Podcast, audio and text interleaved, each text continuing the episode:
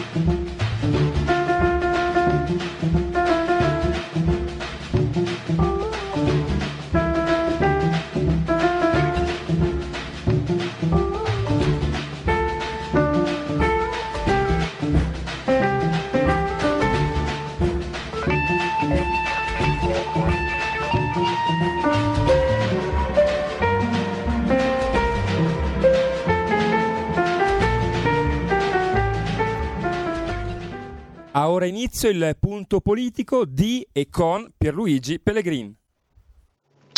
Di tutto, ma non per tutti. Vecchio punto politico. Eh, eh, Pierluigi Pellegrin non esiste, dimenticatevelo. Invece ricordatevi la bolletta, la bolletta della luce del gas. Ah, penso che non... Faremo fatica a ricordarcela visti gli aumenti e visto quanto inciderà sulle nostre tasche, dai 700 ai 1000 euro per famiglia. Ma, ma attenzione che le cose potrebbero peggiorare. Ne abbiamo già parlato e oggi ritorniamo sul triste argomento, ma che però ha una sua, permettetemi di dire, eh, drammatica attualità se non ci saranno interventi adeguati. L'Unione Energia prevede un aumento del 320% del gas e del 150% per la luce nel 2022. Questo significa costi insostenibili per gli imprenditori che quindi per evitare e questo nessuno glielo può imputare, neanche diciamo, il sindacalista più a sinistra del mondo può imputare all'imprenditore eh, il diritto di non rimetterci e quindi di chiudere, perché questo è così che, che è così che, che stanno le cose. E pensate per i mugnai, ecco, rischiamo anche di perdere il pane. Per i mugnai eh, la situazione per esempio è gravissima perché hanno avuto un aumento del 100% del costo della materia prima, grano duro, grano tenero. L'aumento del costo delle materie prime comunque è qualcosa che purtroppo i mugnai hanno in comune con tanti altri industriali e l'incidenza del costo dell'energia elettrica per il ciclo di trasformazione è del 50%. Ecco, vi lascio immaginare. Poi eh, ne parliamo subito tra due minuti con Sandro Iacometti di Libero e io proseguo con questa scaletta perché perché allora nonostante eh, chi vi parli sia un peccatore e nonostante rivendichi il uh, diritto liberatorio ed eversivo, l'ultimo rimasto della bestemmia, la bestemmia è comunque una pratica a dir poco deprecabile. Ripeto, noi del popolo abbiamo solo la bestemmia come ultima risorsa per uh, protestare contro il potere, però è sbagliata, è sbagliata perché in realtà l'ultima risorsa sarebbe il cervello. E quindi quando uno bestemmia rinuncia al cervello, quante volte chi vi parla. Però qui siamo arrivati eh, oltre, siamo andati oltre. E non voglio assolutamente eh, correre il rischio di blasfemia. Sta di fatto che l'AIDA, Associazione Italiana Difesa Animali e Ambiente, ha chiesto esplicitamente di evitare di nominare il nome del cane in vano nelle bestemmie. Quindi voi potete dire eh, se volete, ripeto, una pratica de, a dir poco deprecabile da evitare.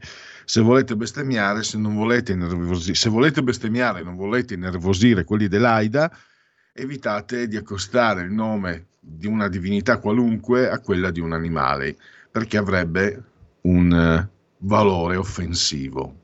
Quindi non nominare il nome di Dio di fido in vano. Ecco, abbiamo cambiato. Si ipotizzano, dobbiamo, bisognerà fare de, dei controlli, si eh, ipotizzano eh, pene corporali per chi usi l'espressione quanto mai eh, in, in, insenti, inascoltabile, porco cane. Cioè, guardate che se io sto correndo rischi, porco cane, per l'AIDA sei finito, sei, sei messo malissimo. Per restare in argomento, però non voglio scherzare, uno che si chiama, ecco io mi chiamo Pellegrin e quindi restiamo un po' in argomento perché poi grazie a Giulio Cesare Carnelli, suo autore del comando della geotecnica, avremo per qui Parlamento Paolo Paternoster, eh, che tra l'altro è Veneto, quindi giochiamo in casa. Eh, invece per la questione dell'AIDA riprendiamo un articolo, riprendiamo l'autore dell'articolo, eh, ascolteremo Giannino della Frattina del giornale. Ultimo, ma, ma non ultimo, eh, le chiacchiere stanno a zero con Alessio Musella e qui eh, è un argomento che, che, ovviamente gli argomenti di queste rubriche vengono scelte dai loro artefici, quindi, mm, quindi mm, Musella oggi, domani Corbella, ieri Gregoretti scelgono lo e ha scelto la libertà. Guarda un po', senza nessun suggerimento. E si parla di eh, libertà di pensiero dell'artista che corre seri rischi quando l'artista di, rischia di diventare proprietà di curatori e galleristi. Questo è il quadro, la scaletta e tra poco dovremo avere eh, Sandro Iacometti per eh, parlare di, di, questo pericolo che incombe. Ce l'abbiamo in so linea, se... Pierluigi. Ci sono, ci sono. Allora, innanzitutto grazie come sempre, ciao a Sandro Iacometti. Grazie a voi di eh, Libero, se andate adesso in, uh, in uh, pagina Facebook uh, potete vedere il suo articolo. Allora, eh, oltre a pesare sulle nostre tasche, noi tutti ci preoccupiamo, è, è umano, no Sandro, del, del, fatto che peserà questa bolletta, però ci sono rischi che eh, oltre diciamo la nostra sfera familiare ci sono rischi pesantissimi e tu li hai raccolti, cioè hai raccolto anche i dati dei mugnai, e poi ah, mi, dimenticavo, mi, dimenticavo, per dire che questo non è allarmismo, che Sandro ci ha eh, riportato un dato. Eh, la settimana scorsa il costo per l'acquisto medio dell'energia era 338,55 euro eh, per eh, MVH più 5% rispetto alla settimana precedente e direi che proprio da qui si può partire e ascoltare quello che Alessandro ha da dirci. Prego. Sì, beh, lì è una progressione purtroppo ormai costante e inarrestabile. Quelle, quelle, poi, quelle cifre che hai citato tu adesso poi sono delle medie perché eh, in realtà la scorsa settimana in alcune giornate il prezzo ha superato i 400 euro per 88 ore quindi siamo eh, in una situazione che è eh, assolutamente di, di, di allarme rosso e, e, chiaramente il prezzo dell'energia elettrica eh, in Italia è dovuto, cioè va di pari passo con il prezzo del gas che sta esplodendo in Europa e, e, e, lì ci sono tutta una serie di considerazioni da fare perché eh, la, la, la, gran parte diciamo, della responsabilità di, di, questi rincari incredibili sono dovuti a delle strategie o non strategie o, o, o all'inerzia diciamo, della, della, dell'Europa nei confronti della, delle politiche energetiche. Eh, tanto è vero che è bastato che eh, in, questi, in, questi, giorni eh, fossero dirette verso l'Italia una serie di, di, di, di navi eh, cargo eh, americane con del GNL, con del gas liquido a bordo per far un pochino sgonfiare la, la, la tensione sui prezzi. Lì lo sappiamo, il problema è il rapporto con Putin, eh, con cui l'Europa non, non, riesce a dialogare da anni e, e continua a, a contrapporre un, una, una, politica del, del, muro contro muro che sappiamo perfettamente che con eh, il leader russo non, non, porta mai buoni risultati e, e non li porta eh, quando, quando ci sono questioni geopolitiche in ballo li porta ancora di meno quando c'è la questione energetica in ballo, perché noi sappiamo che dipendiamo fortemente dalla, uh, dai giacimenti di gas russo per le nostre forniture e quindi basta che Putin con, sue, eh, diciamo, con i suoi colossi del, dell'energia pubblici eh, decida di, di, stringere un pochino i rubinetti e, e, e noi rimaniamo a secco, diciamo, no? eh, rimaniamo senza energia e chiaramente abbiamo sia problemi di forniture sia problemi di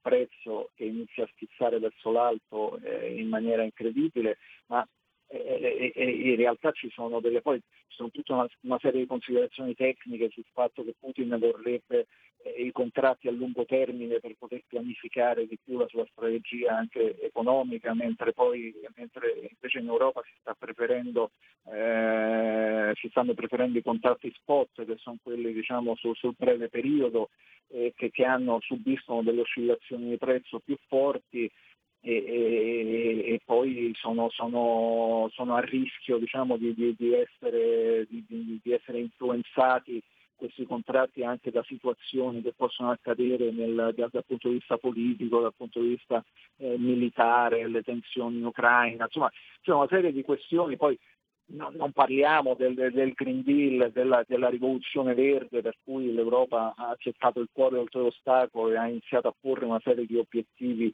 eh, diciamo, loro definiscono, li definiscono ambiziosi, sono praticamente impossibili da raggiungere se non eh, si affrontano i problemi con buon senso, con pragmatismo e quindi sapere che la transizione ecologica ha bisogno di eh, una serie di, di, di, fonti fossili per arrivare a quei livelli, perché nel, nel, nel, mentre converti tutta l'industria automobilistica all'elettrico, mentre aumenti la produzione di energie rinnovabili, c'è necessità di alimentare il fabbisogno, di, di soddisfare il fabbisogno energetico quotidiano della, della, della, della popolazione, delle industrie, delle famiglie e quindi serve, eh, bisogna pompare energia e questa energia o la compri all'estero da chi se ne frega delle eh, questioni ambientali e continua a utilizzare carbone, petrolio e gas per produrre energia o altrimenti eh, devi, devi, devi mh, trovare un'alternativa, insomma. Quindi lì, lì, c'è il discorso del nucleare che dovrebbe essere diciamo, considerato una fonte pulita perché non produce emissioni e soprattutto bisognerebbe incentivare la ricerca sul nucleare di ultima generazione che è ancora più pulito di quello precedente e più sicuro soprattutto e, e, e crea meno problemi di scorie nucleari e radioattive.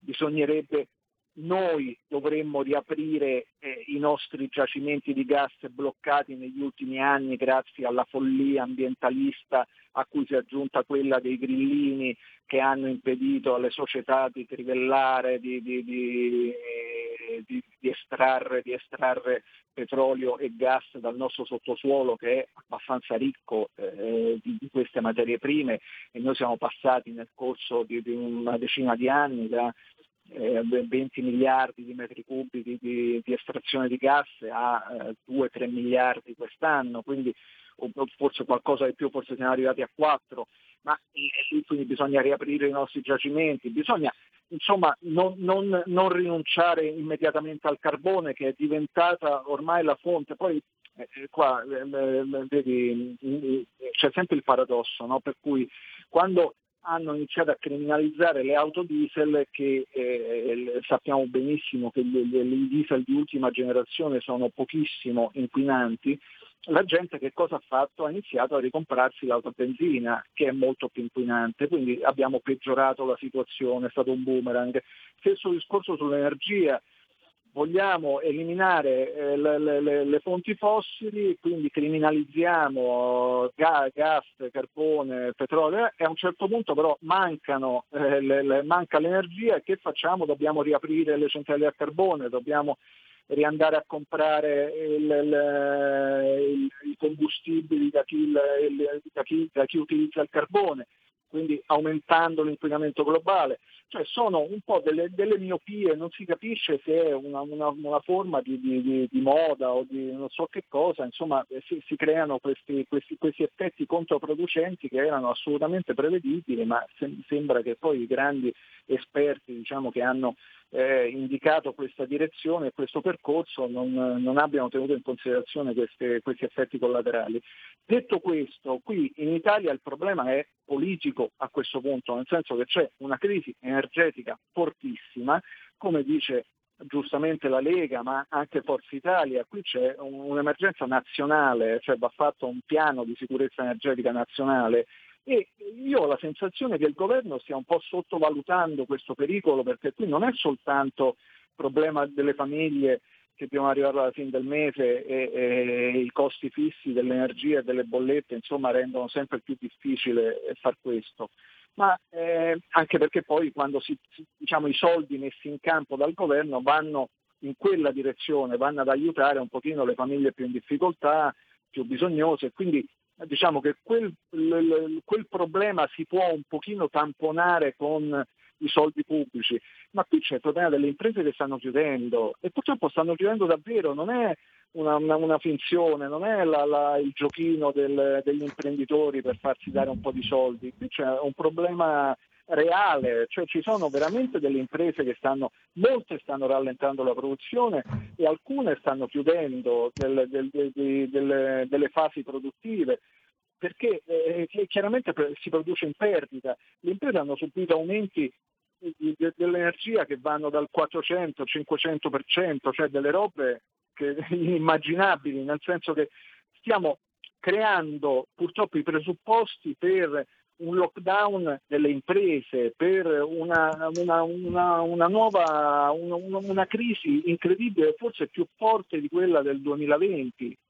Quindi bisogna un attimo prendere provvedimenti. Allora domani arriveranno le eh, tariffe del, dell'autorità per l'energia che riguardano però diciamo, le, le, le, utenze domestiche e lì già sarà una mazzata incredibile, ci renderemo un po' conto forse attraverso quei numeri di quanto è forte e quanto è grave questa, questa, situazione.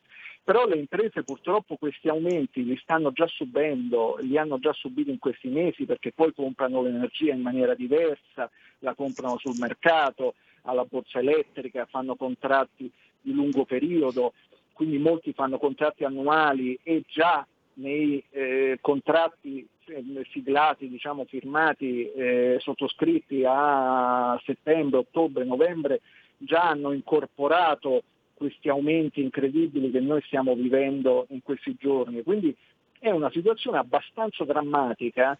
Io credo che sia forse una, una delle priorità anche perché oggi c'è il, il vice ministro delle infrastrutture che dice quando c'è a rischio il PNRR, cioè dobbiamo rivedere gli obiettivi del PNRR se non si risolve questa questione.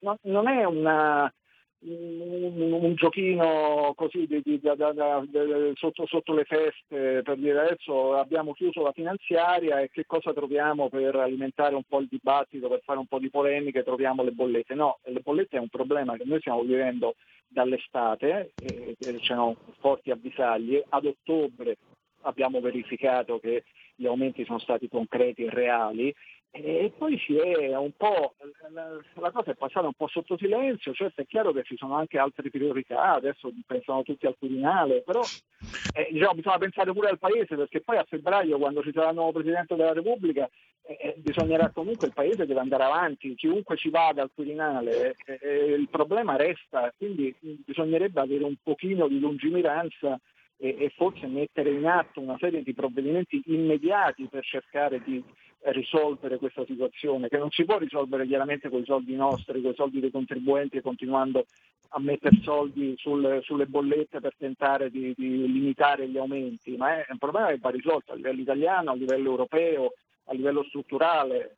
Insomma, bisognerebbe aprire un, un tavolo serio, eh, cosa che non, non mi sembra che ci sia l'intenzione di farla, Draghi, devo dire, nel discorso di fine anno ha detto che cioè, ha ammesso che il problema è serio, ha ammesso anche che i soldi messi dal governo non basteranno, ha ammesso che l'Europa sta affrontando la situazione ma non farà in tempo ad affrontarla, sta, la sta affrontando in maniera troppo lenta perché ha rinviato tutto alla primavera, quando comunque chiaramente il problema sarà meno impellente e meno forte, perché il problema lo viviamo adesso con il freddo, con, con il bisogno di energia forte che c'è durante l'inverno. Quindi, però, detto questo, poi mh, non è che ha convocato un Consiglio dei Ministri straordinario per affrontare la situazione, ha messo in piedi, ha convocato un comitato d'emergenza, no, non è stato, il problema è stato sollevato ma è rimasto lì, quindi non, non so, eh, adesso speriamo che domani la, la, la, la, botta che arriverà dall'autorità dell'energia serva un po' a, a svegliare diciamo, dal torpore Palazzo Chigi e, e, si affronterà finalmente la, la questione. Insomma. Beh, direi, eh, Sandro, se come è auspicabile a Palazzo Chigi leggono libero il tuo articolo oggi quando eh, riporti la situazione dei mugnai, eh, insomma, tu hai anche il dono no, di far capire eh, l'economia, anche magari quelli come me che ne sono digiuni.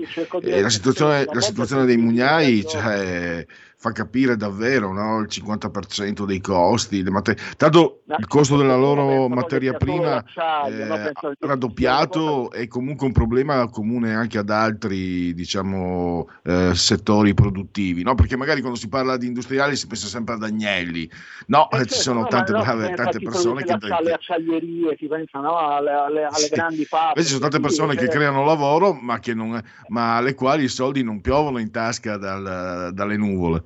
E poi a un certo punto noi, noi, lo subiremo questa cosa perché il pane dovrà costare il triplo, perché il grano dovrà costare molto di più, cioè un po' riguarda tutti i settori produttivi, riguarda i servizi, riguarda le, le, i coltivatori, gli allevatori, non è che riguarda le, le, grandi fabbriche, le grandi fabbriche del nord o solo l'automotive o l'industria automobilistica. Qui è, è un problema che riguarda tutti, anche le piccole e medie imprese che fanno grosse difficoltà, eh, l'industria della carta, cioè l'industria della ceramica, gli artigiani, è una roba eh, generalizzata. Gli allarmi sono purtroppo costanti, quotidiani. Io non so, noi abbiamo da, da tempo stiamo lanciando l'allarme sul libero, abbiamo sentito le imprese, gli imprenditori, cioè abbiamo pubblicato le bollette per far vedere che gli aumenti erano reali, non si stavano inventando delle storie, no? non, non stavano piangendo miseria, erano le, le aumenti reali, difficoltà reali, costi reali e, e a un certo punto abbiamo dato i ristori per l'emergenza pandemica e qua bisognerà mm, trovare, individuare un, una modalità di aiuto, di sostegno come quella che c'è stata durante l'emergenza sanitaria, perché le imprese altrimenti chiudono come hanno dovuto chiudere per la pandemia durante il lockdown. Adesso in più si sta aggiungendo anche la, la, la, quarta ondata Omicron, che, per, per, cui a un certo punto iniziando, stiamo iniziando a stare tutti bloccati dentro le case per, eh, per le quarantene, per i contagi o per eh, le, la, la, vicinanza con i contagi. E diciamo che forse il problema va, va, va un po' affrontato eh, dal, dal punto di vista complessivo. Purtroppo, stavo pensando, purtroppo siamo in chiusura, Sandro. Eh, io ho sempre pensato che l'accostamento che era stato fatto all'inizio della pandemia alla situazione bellica, no? al secondo dopoguerra. Io credo però che di essermi sbagliato, forse chi faceva quell'accostamento, per carità, per numero di morti, quello che, vol- quello che vogliamo, i disastri, eccetera, però la perdurata di, di questo stato di crisi, ormai siamo, tra poco siamo già a due anni eh, di eh situazione assolutamente fuori dal normale per colpa del Covid. Quindi l'accostamento con la guerra adesso un po' diciamo che mi sento di dire che non è poi così esagerato. Tu cosa ne pensi? Inizia, inizia ad essere sempre più, più realistico diciamo, quell'accostamento. Adesso non lo so, sì, è chiaro che è una situazione di grande imprevedibilità come quella che può, può esserci durante un conflitto eh, dovuto, dovuto alla, alla, alla, gestione di questa, di questa diciamo, dell'evoluzione del virus. Però allora, fortunatamente diciamo, eh, io credo e spero che, che, sia una situazione un po' migliore rispetto a quella della guerra, eh, perché credo che comunque eh, per quanto le vittime siano elevatissime, eh, diciamo, credo siano sempre inferiori rispetto a quelle di un periodo bellico.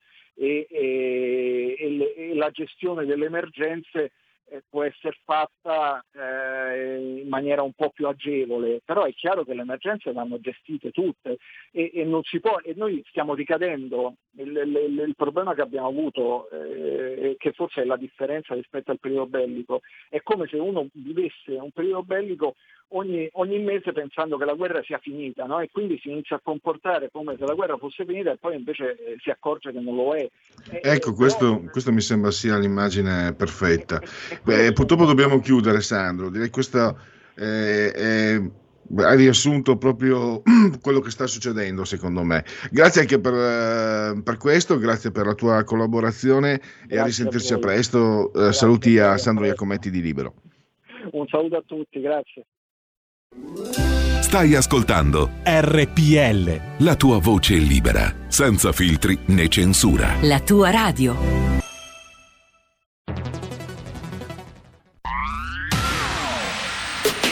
La radio si modifica, semplifica, da plus la musica purifica. Dove vuoi, dove vuoi, con chi vuoi, rilassati e vai. La digital radio non ti molla mai. Mi abbandono in questo viaggio, digitalizzo la frequenza con il suono che non spasso. Se penso a prima non ci credo, yo. Da plus è la svolta, qui lo dico e qui lo spiego. Digital radio, il suono perfetto. Dub Plus. Anche RPL, la tua radio, è in Digital Radio. Porta con te ovunque RPL la tua radio. Scarica l'applicazione per smartphone o tablet dal tuo store o dal sito radiorpl.it. Cosa aspetti?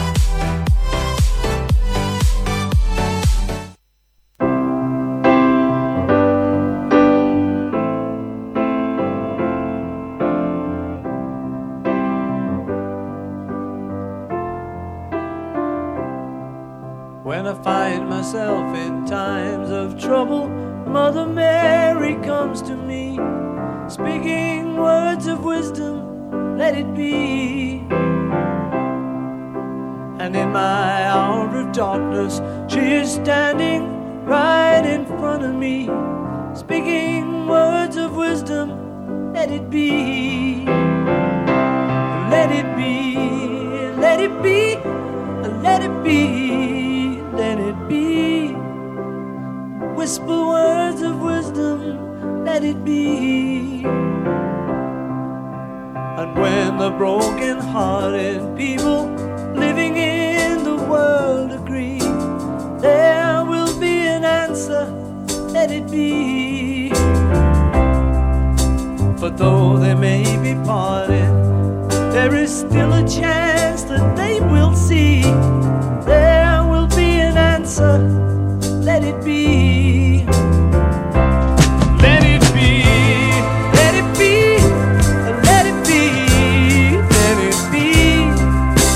There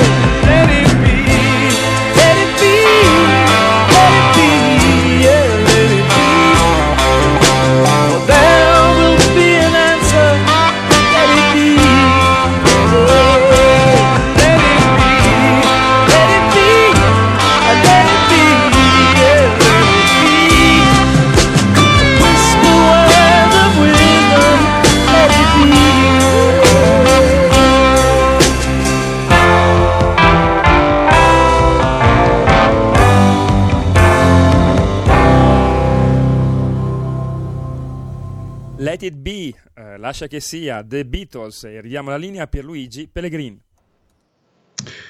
E eh, ridiamo gli applausi a Giulio Cesare Carnelli. Eh, chiedo una conferma, Giulio, per eh, questioni tecniche. Ti chiedo conferma se mi senti.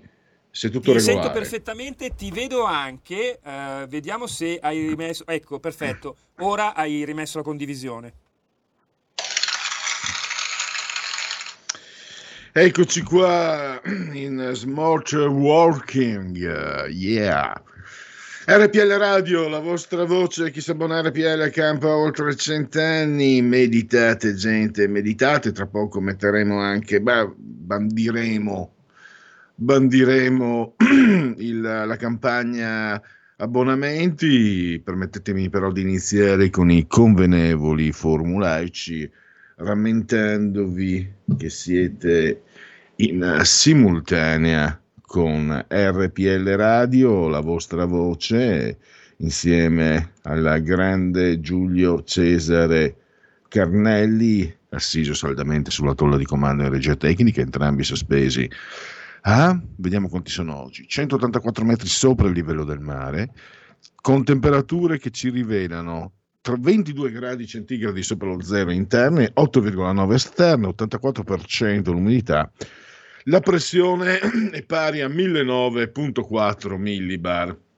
Come sempre un abbraccio forte, forte, forte, forte, forte, forte alla signora Clotilde, alla signora Angela e alla signora Carmela. Loro, insieme a molti altri, ci seguono dal televisore, il canale 740, il numero da comporre con il telecomando 740 740. Salutoni anche a chi ci ascolta grazie alle applicazioni iOS Android, quindi ovunque, ovunque tramite smartphone, iPhone, smart television, eh, Fire TV, Alexa, accendi RPL radio. Passaparola, ve ne siamo riconoscenti. Tablet, mini tablet, iPad, mini iPad, chi ne ha più ne metta.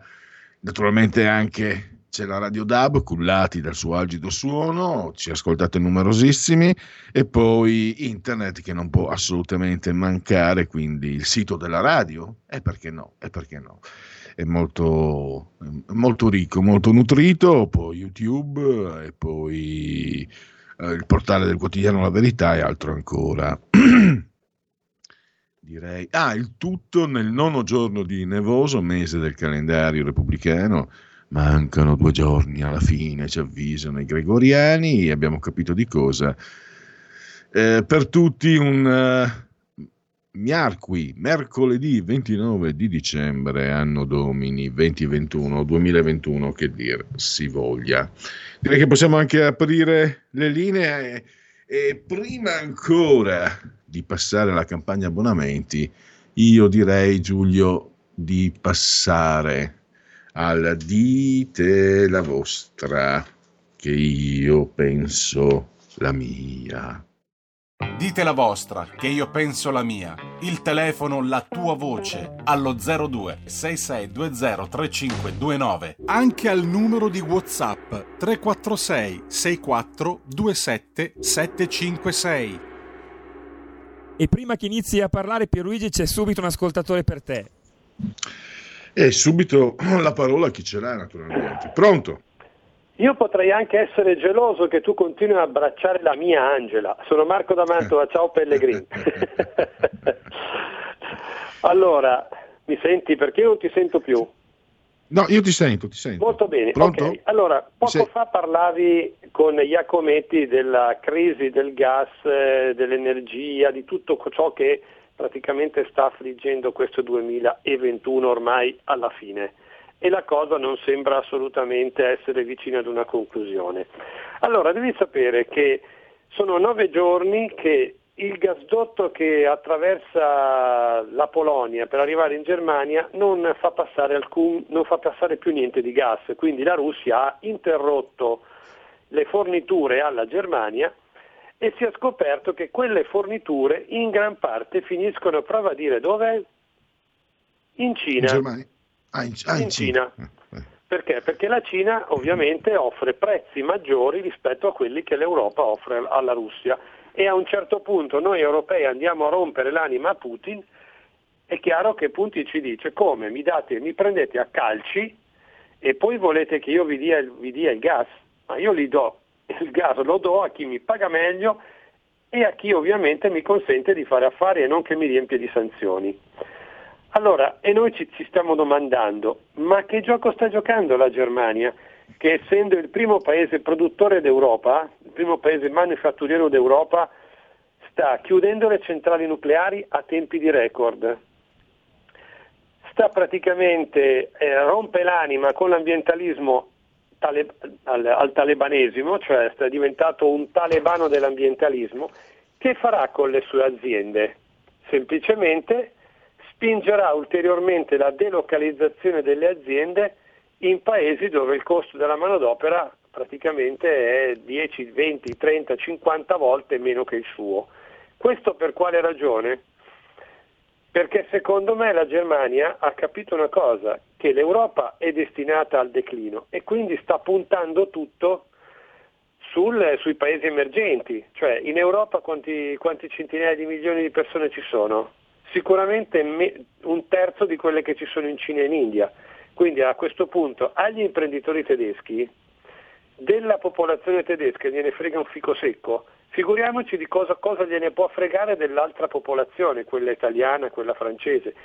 L'Europa è nata per fare gli interessi francesi e tedeschi, perché in, in, in, principalmente è questo il discorso dell'Europa, è nata per questa ragione. Peccato che però a questo punto siamo arrivati che il grande capitale europeo, cioè quindi soprattutto tedesco, perché è quello che manovra le leve di Bruxelles, perché a Bruxelles non si muove foglia se Berlino non voglia, non gliene freghi più nulla del popolo europeo, semmai non gliene è mai fregato, ma ormai sta puntando tutto sul fatto di dire noi siamo ricchi, riccasti, facciamo quel diavolo che vogliamo noi, scomparirà la classe media che tanto a noi non ci porta più niente, la classe media diventerà plebe che verrà mantenuta con dei redditi di cittadinanza barra di sussistenza. Questo è quello che penso io. E noi come Italia, noi, dobbiamo, noi italiani dobbiamo decidere cosa vogliamo fare, perché se la Germania finirà a gambe all'aria, noi finiremo sottoterra, visto che noi siamo il terziario della Germania, quindi gran parte della produzione tedesca riceve pezzi di ricambio o comunque componentistica dall'Italia. Giacometti diceva che stanno chiudendo aziende Aranda, eh, cioè a Raffica, e poi chiudo. Giacometti dice una grande verità, il problema è uno solo, che quando la gente non avrà più niente da, fame, da fare perché, e, av- e, avrà fame, qui saranno tempi durissimi. Eh? Ciao Pellegrini, italiani svegliatevi.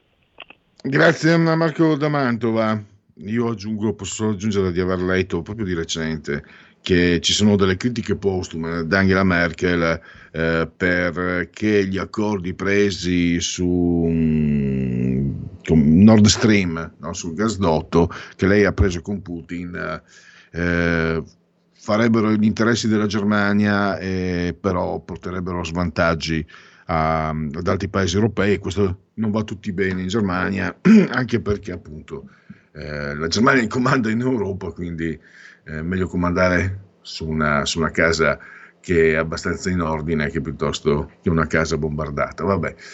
Eh, brutto esempio il mio, mh, mm, era quello che ho letto riassunto velocemente, ma mi sembra che eh, sia assolutamente mh, mm, in armonia con quello che ci stava dicendo, spiegando Marco. Io allora torno, un po' di leggerezza, dai, eh, dite la vostra che io penso la mia. Allora, cosa è successo? È successo che una uh, donna, la nuova fidanzata del marito, abbia chiamato l'ex moglie del marito, ovviamente. E cosa gli ha chiesto? E cosa gli può aver chiesto una fidanzata all'ex moglie? Le ha chiesto, mi presti il tuo abito da sposa? Allora, se volete intervenire su questo, ma il tema è libero ovviamente, questa è una proposta dello speaker Cornell. Allora, A, La ragazza sta ancora cercando di capire quale belva selvaggia appartenga il suono spaventoso provenuto dalla cornetta. B. Certo, ha risposto la moglie intonando il rigoletto. Vendetta, vendetta, tremenda vendetta. Poi C. Certo, ha risposto la moglie. Eh, aggiungendo, spero ti porti fortuna quanta ne ha portata a me. D. Certo, ha risposto la moglie, pensando che il divorzio sia stato il più bell'affare della sua vita. E eh, mentre impiegate il vostro tempo in futili nunziali, futilità nunziali, migranti giaci, poveri migranti giacciono svestiti nelle stive delle imbarcazioni ONG. Volete mica che Beppe Caccia vada a fare lo cameriero? E questa è la proposta del, del punto politico, del dite la vostra, che io penso la mia.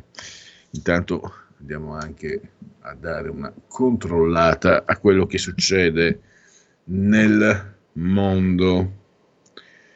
Allora, partiamo dall'ANSA. Serve il Super Green Pass sui luoghi di lavoro sarà la richiesta dei governatori in un incontro con l'esecutivo. Poi ancora, niente test a chi ha avuto solo contatti eh, con positivi, dicono cambiare il sistema del contact training azzerando tracing, contact tracing azzerando la quarantena per i vaccinati con booster venuti a contatto con un positivo. In questi casi fare il tampone solo chi dovesse risultare sintomatico. Al lavoro su prezzi calmierati per mascherine FFP2, e poi recovery under 18 in ospedale più 46% in una settimana.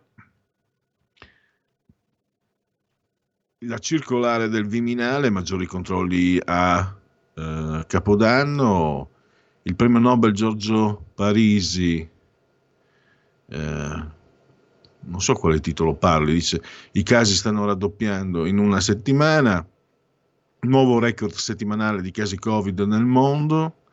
Covid, 3 nord, 12% di assenze, soppresse 100 corse al giorno. Tre Boeing in Giappone per uscire dalla crisi delle patatine. Quirinale tra i partiti cresce l'asse Mattarella bis. Gentiloni, possibile frenata economia ma presto per stime. Aumentano i femminicidi, nel 2021 sono stati 116. Sono aumentate anche, sono triplicate rispetto a 5 anni fa le morti del lavoro, ma fa schifo parlare oper- di noi operai, ultima catena, ultimo anello della catena alimentare. Fa schifo, fa schifo anche ai sindacati parlarne, quindi a questo punto meglio morire e tacere se sei operaio. Se ti va bene ti fai solo male. Green Pass rafforzato per dipendenti. Ah, naturalmente parlo anche, non voglio essere frainteso, mm, è morto uh, qualche giorno fa, è morto, un, sotto, mi sembra sotto una pressione, era un piccolo imprenditore che stava lavorando, credo domenica, stava lavorando nella sua, nella sua penso, uh, pic, piccola officina, insomma, e quindi è chiaro che intendo tutti, insomma, quelli che lavorano eh, e rischiano, come non dovrebbe essere, la propria esistenza. Green Pass rafforzato per dipendenti pubblici niente quarantena per i contatti stretti vaccinati con tre dosi. Cenone non più di 10 ospiti, tamponi e cambio d'aria. I consigli per non rischiare. Il Viminale controlli ad hoc per Capodanno. L'allarme del 118, i Novax ci chiamano solo quando non riescono più a respirare. Variante Omicron, per quanto tempo si resta contagiosi? Cosa succede se sono positivo e non rispetto l'isolamento? Il ceceno imputato dell'omicidio Ciatti scarcerato alla vigilia del processo. E forse qualcosa, bisogna tornare a parlare della giustizia italiana. Altro problema da pensare, mm, altro pensiero da pensare questa è una citazione e chi la colta la colta e chi, la, chi non la colta pazienza. Quirinale c'è, serve un presidente coraggioso, anche una donna. Eh, anche una donna. Questo credo che nella formulazione semantico-lessicale di questo titolo non sia proprio la più, la più azzeccata, così a naso. Eh, Repubblica come apre, effetto festa in corsia, in terapia intensiva 7 su 10 sono non vaccinati. Omicron buca due dosi di vaccino, ma la terza la tiene a bada. Green Pass nei bar al chiuso solo ingresso per trasporto a chi è senza vaccino, controlli rigidi, rigidi delle feste. Eh, poi una storia che mi ha colpito molto, mm, molto profondamente, eh, una, a Sesto San Giovanni, una signora di 78 anni è morta credo cadendo da, da una scala mentre stava facendo, sbrigando i lavori di casa e la figlia l'ha vegliata per mi sembra 10 giorni dopo che era morta e poi la figlia si è tolta 48 anni mi sembra si è tolta la vita. E quindi eh, sembra davvero eh, qualcosa che penseresti scritto in un romanzo russo dell'Ottocento invece è accaduto qui a pochi chilometri da, da dove vi stiamo trasmettendo il punto politico, il di tutto ma non per tutti, di RPL Radio. Zai a cambiare le regole o mezza Italia finisce in quarantena. Vediamo cosa dice il presidente della regione Veneto. Non dormo sonni tranquilli e certo non sono il punto d'arrivo. Con la variante Omicron sono destinati a crescere ancora però dobbiamo guardare l'ospedalizzazione e lì i numeri sono un terzo rispetto a un anno fa, lo scenario è cambiato radicalmente. Eh, e poi ancora sono, è un Asca News tratto però da un'intervista al Corriere di, di, credo, di oggi.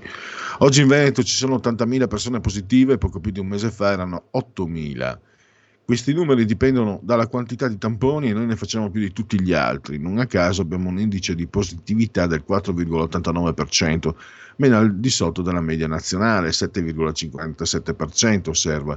Ma voglio sottolineare un altro aspetto, aggiunge sempre Zaia, tra ospedalizzati, contagiati, contatti stretti e quant'altro rischiamo di mandare in quarantena mezza Italia. Sono migliaia le persone che hanno già fatto la terza dose e pur essendo asintomatiche sono costrette a rimanere in isolamento per sette giorni eh, in quanto hanno avuto un contatto con un positivo. Premesso che da sempre un ottimo rapporto di collaborazione con il governo e con gli organismi di, di cui si avvale, chiedo di valutare se i vaccinati con terza dose asintomatici possono evitare la quarantena, propone Zaia. Penso che per chi ha già fatto le tre dosi e non ha alcun sintomo si possa gettare il cuore oltre l'ostacolo, conclude sempre il governatore. E adesso diamo un'occhiata a quello che ci racconta invece, ecco qua, sempre generoso da Gospia con le forme muliebri che offre ai suoi visitatori. L'asso nella manica di Brasse, il culo di Federica Pellegrini, è perfetta per un mio film, al sorriso di chi è sessualmente appaga- appagata. Eh, il no della divina al regista che a 18 anni le propose di fare un film eh, Amazon, no Alexa, ma che ti sei rincoglionita? Amazon finisce nei guai dopo che l'assistente vocale ha sfidato una bambina di 10 anni a inserire una moneta nella presa elettrica. È la cosiddetta Penny Challenge, una pericolosissima sfida social che circolava su TikTok e altri social media l'anno scorso. Per fortuna era presente anche la madre che ha evitato la tragedia. Macron fatti un tampone, nuovo record di contagi in Francia, nelle ultime 24 ore ci sono stati più di 208.000 positivi al coronavirus, ieri erano stati 180.000, anche in Danimarca i casi sono ai massimi di inizio, da inizio pandemia, il premier britannico Boris Johnson, il 90% dei pazienti in terapia intensiva non ha ricevuto la terza dose.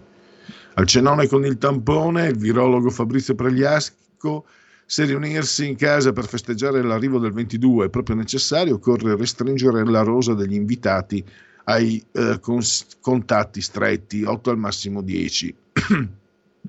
Sarebbe consigliabile chiedere a tutti se ci si è sottoposti a un vaccino e con quante dosi. Solo due, allora serve un test molecolare nelle 48-72 ore precedenti. Ora, qualche altra novità? Mm. ancora. E... Ecco qua, volevo vedere, beh questo l'avevamo già eh, visto lunedì, ehm, visto che ne abbiamo parlato prima con eh, Iacometti, il rincaro delle bollette energetiche rappresenta un'emergenza nazionale, eh, sono le parole di Matteo Salvini di due giorni fa, il governo deve agire subito prima di entrare nel clima dell'elezione del Presidente della Repubblica. Eh, Salvini ha spiegato di aver parlato della questione con Draghi e con il ministro Cingolani, con l'amministratore delegato di Enel, Starace. Il mio mestiere è creare connessioni e pressare, al pari dell'emergenza sanitaria, l'emergenza energetica la vera grande emergenza nazionale nei prossimi mesi, dei prossimi mesi e settimane.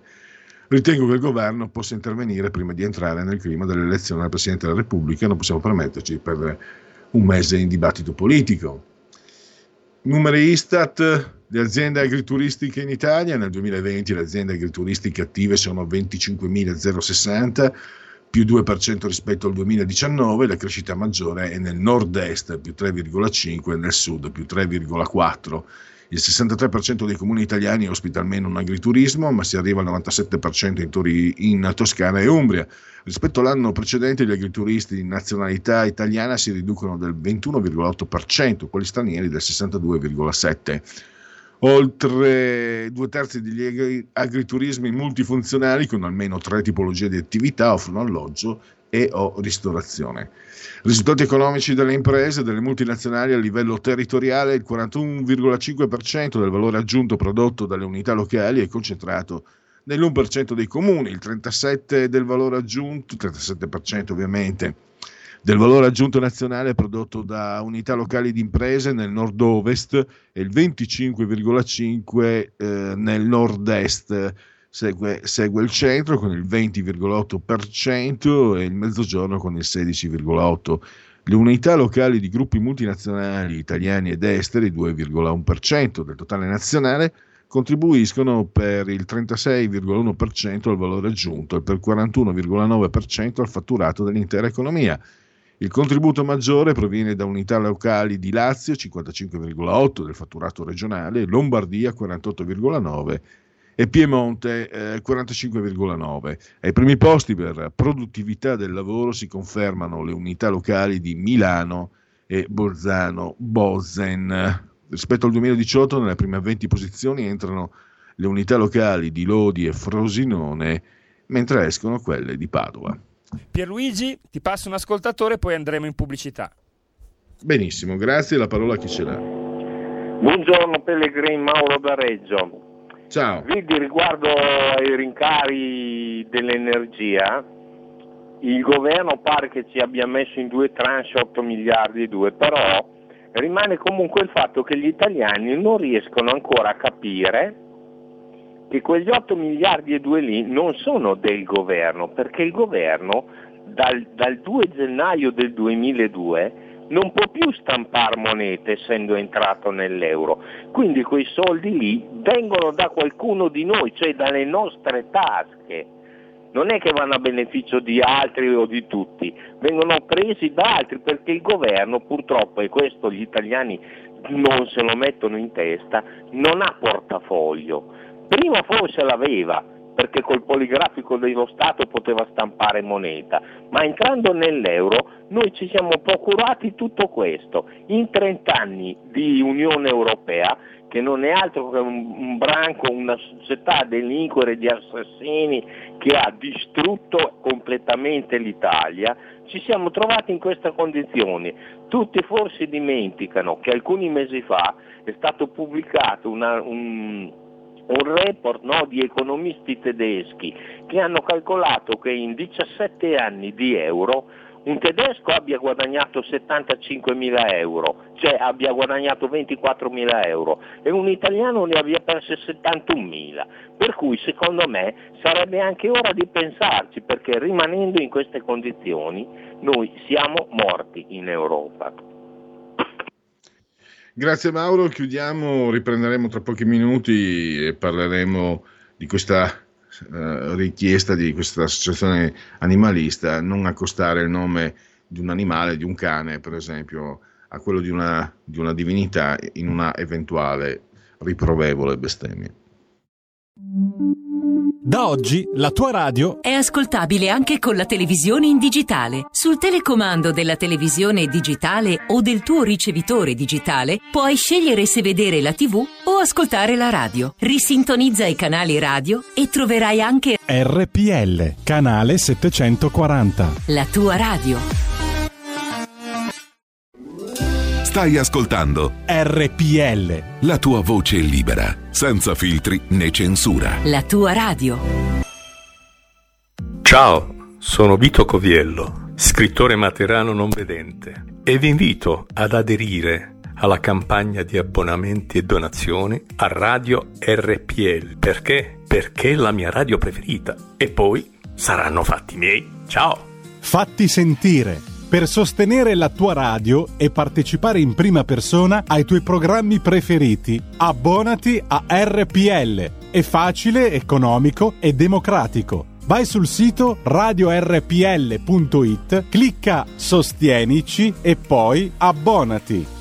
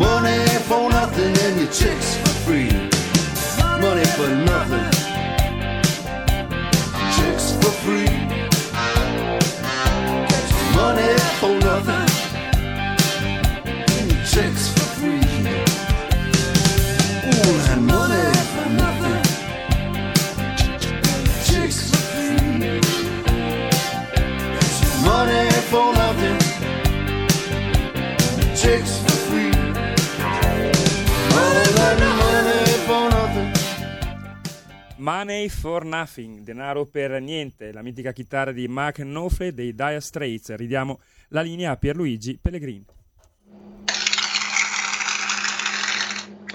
Il padre di Mark Knopfler, eh, se non sbaglio, il padre non era di origini magiare eh, ed erano scappati per, eh, dal loro paese, se non sbaglio credo per eh, ev- evitare le persecuzioni, eh, credo quelle comuniste, quelle le, le pulizie etniche staliniane, staliniste. E da qualche parte, in molte parti d'Italia, c'è ancora Piazza Stalin. Vabbè. RPL Radio, la vostra voce. Eh, ho messo in condivisione, magari non so se si riuscirà a sentirla anche, una famosa canzone, almeno per chi ha una certa età, eh, resa celebre da Lelio Luttazzi, è il Can de Trieste. Ecco, quel fiol d'un Can de Trieste, e non si potrà più dire, mm, perché appunto questa associazione non vuole. Intanto, su- per dite la vostra, quella dell'abito da sposa, è un suggerimento. Eh, certo, ma non prima di dieci giorni. Lo devo usare io questo sabato. e poi, beh, un capolavoro. Grazie Pellegrin. Ehm, è arrivato alle 15.54. Non- in quel momento adesso non metto a fuoco ciò di cui stavo parlando, so se parlavo della, ancora della crisi energetica. Eh, prego, allora a questo punto. E tra tre minuti andiamo ad ascoltare, andremo ad ascoltare Giannino della Frattina proprio per eh, parlare con lui di questa richiesta della IDA, che è un'associazione italiana di difesa eh, dell'Associazione Italiana Difesa Animali e Ambiente, che ha appunto chiesto se, eh, ha chiesto di vietare eh, nelle bestemmie che già di per sé non dovrebbero essere concesse, di vietare l'accostamento eh, alla divinità di un innocente come il cane. Quindi penso che lo stesso valga per eh, eh, maiale eh, e anche per altri accostamenti sempre di natura animale, zoofila insomma.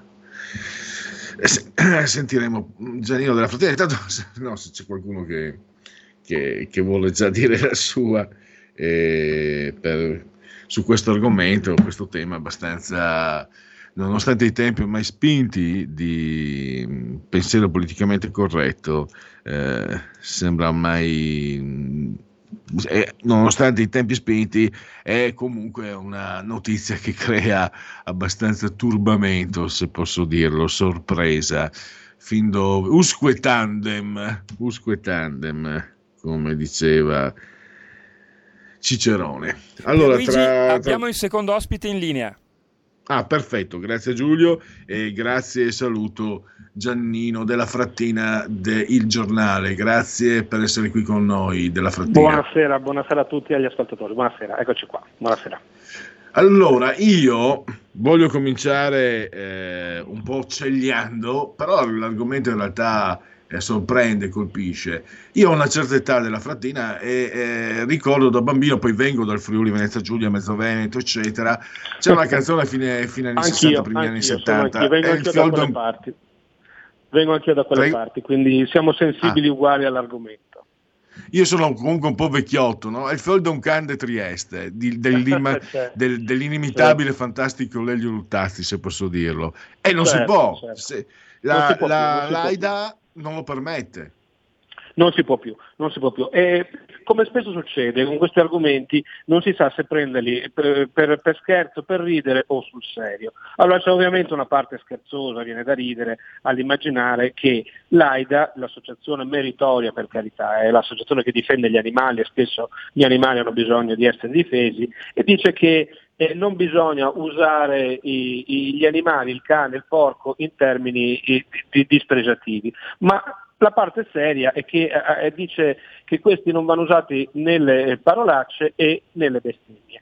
Ora, mh, mm, siamo d'accordo che le bestemmie eh, sarebbe meglio evitarle, su questo eh, non c'è nessun dubbio, ma colpisce che a essere protetti siano più gli animali che Dio. Cioè dalla bestemmia non, viene, non, va tolto il termine Dio per rispetto a Dio, va tolto il termine cane per rispetto al cane. E allora è ancora una volta una dimostrazione di questa società che, che, che, che viene capovolta una volta c'era Dio, patria e famiglia, adesso abbiamo detto che questa cosa è una cosa ridicola, Dio, patria e famiglia vanno buttati nel cestino, salvo poi riscoprire ogni tanto, e, e, e quindi eh, merita rispetto il cane e non Dio. Cioè la parte da difendere nel, all'interno della bestemmia non è Dio, ma è il cane. Ora i cani vanno difesi e anche qui lo abbiamo già detto, eh, non c'è nulla di male, ma eh, chi si preoccupa di difendere Dio? Cioè finisce che eh, ci dimentichiamo di Dio per occuparci degli animali. C'era eh, un filosofo alla fine dell'Ottocento, molto saggio, un filosofo cattolico, si chiamava Antonio, Antonio Rosmini e lui diceva che l'essere ha delle diverse, delle diverse gradazioni, lo diceva in un linguaggio molto complicato ma in sintesi era così, e che quindi c'era in alto c'era Dio, poi vengono gli uomini, poi vengono gli animali, poi vengono le piante e tutti questi esseri in quanto creature di Dio vanno amati e rispettati, ma vanno rispettati in un ordine gerarchico.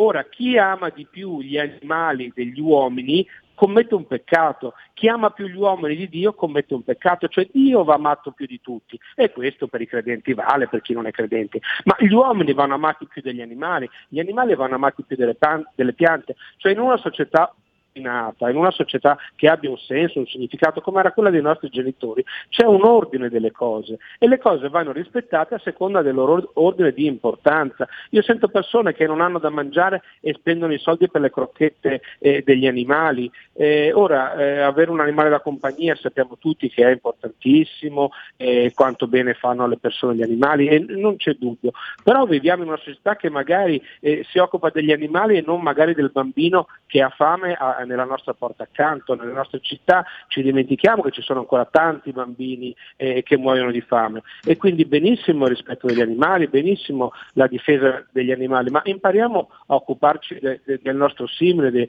dei, nostri, dei nostri bambini, così come ci occupiamo dei bambini dell'Africa, anche questo è giustissimo, e magari nelle, in una città come Milano ci sono sacche di povertà e bambini che non possono andare a scuola perché non hanno i soldi per andare a scuola, sembra impossibile, ma è così. E quindi io dico, eh, prendo a pretesto questa che era insomma, un, un'uscita insomma, più o meno eh, con, insomma, eh, che fa sorridere de, de, degli animalisti per dire questa cosa qui, cioè, riscopriamo il valore delle cose, l'ordine delle cose, rimettiamo un po' la nostra società in ordine, perché altrimenti finiamo con la testa per aria, con le gambe per aria, finiamo appunto con difendere nella bestemmia il cane e dimenticarci di Dio e questo nella nostra società è grave, è molto grave. Anche perché mh, io pensavo questo, eh, tutto sommato, io non so se qui sia anche politicamente corretto o ci sia del laicismo spinto, non lo so. So che cercando certo, un po' di riflettere. Certo, ci sono entrambe le cose, giustissima questa osservazione, ci sono entrambe le cose, ci sono entrambe le cose. Finiamo dal politicamente corretto per finire nel laicismo spinto e questo è assolutamente corretto da quello che è la sua osservazione. Ecco perché pensavo questo, in fin dei conti eh, quello che magari a parole vorrebbero, dicono di volere eh, esponenti come quelli dell'AIDA, eh, coincide con quello che l'uomo è per il credente. Cioè, l'uomo, almeno per noi cristiani, dovrebbe essere il custode del creato e quindi certo, da certo. custode del creato deve provvedere al. Quindi gli animali non devono soffrire, gli uomini non devono soffrire, l'ambiente non deve soffrire. io sono il primo, eh, io vi, insomma, chi, quando si dice asino, per esempio, è, è, una, è, è, veramente una fesseria, perché gli asini sono animali straordinari, sono, certo, sono certo, eh, molto intelligenti e simpatici, certo. ma adesso non voglio scendere eh, sul, sul livello, ma è, questo che mi... Che, che mi spiazza ogni volta. Cioè, basterebbe spiegarsi e mettersi d'accordo. Evidentemente le intenzioni di qualcuno non sono, quelle, non sono veramente quelle dichiarate. Esatto. È questo è il rischio. Il rischio che passando da questi piccoli passetti, un pezzo alla volta, si toglie sacralità alla nostra società, si toglie il rispetto per la famiglia, lo sappiamo, per, per, per, la politica, per la religione, si toglie un, un, pezzetto alla volta, un pezzetto alla volta e si dissacra tutto quanto. E quando avremo dissacrato tutti, i nostri figli non avranno più nessun punto di riferimento, non avranno più un ordine delle cose, una società, il rispetto per le cose, non rispetteranno i genitori, perché dopo, dopo non, non, il non rispetto di Dio, il non rispetto della politica, arriva il non rispetto dei genitori,